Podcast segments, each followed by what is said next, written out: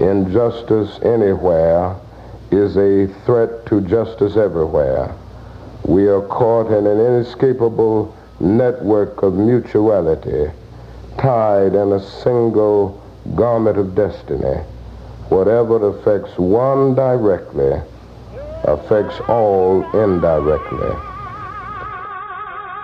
The most painful part of the fight against injustices are people that you thought have your back and are your friends and are your colleagues.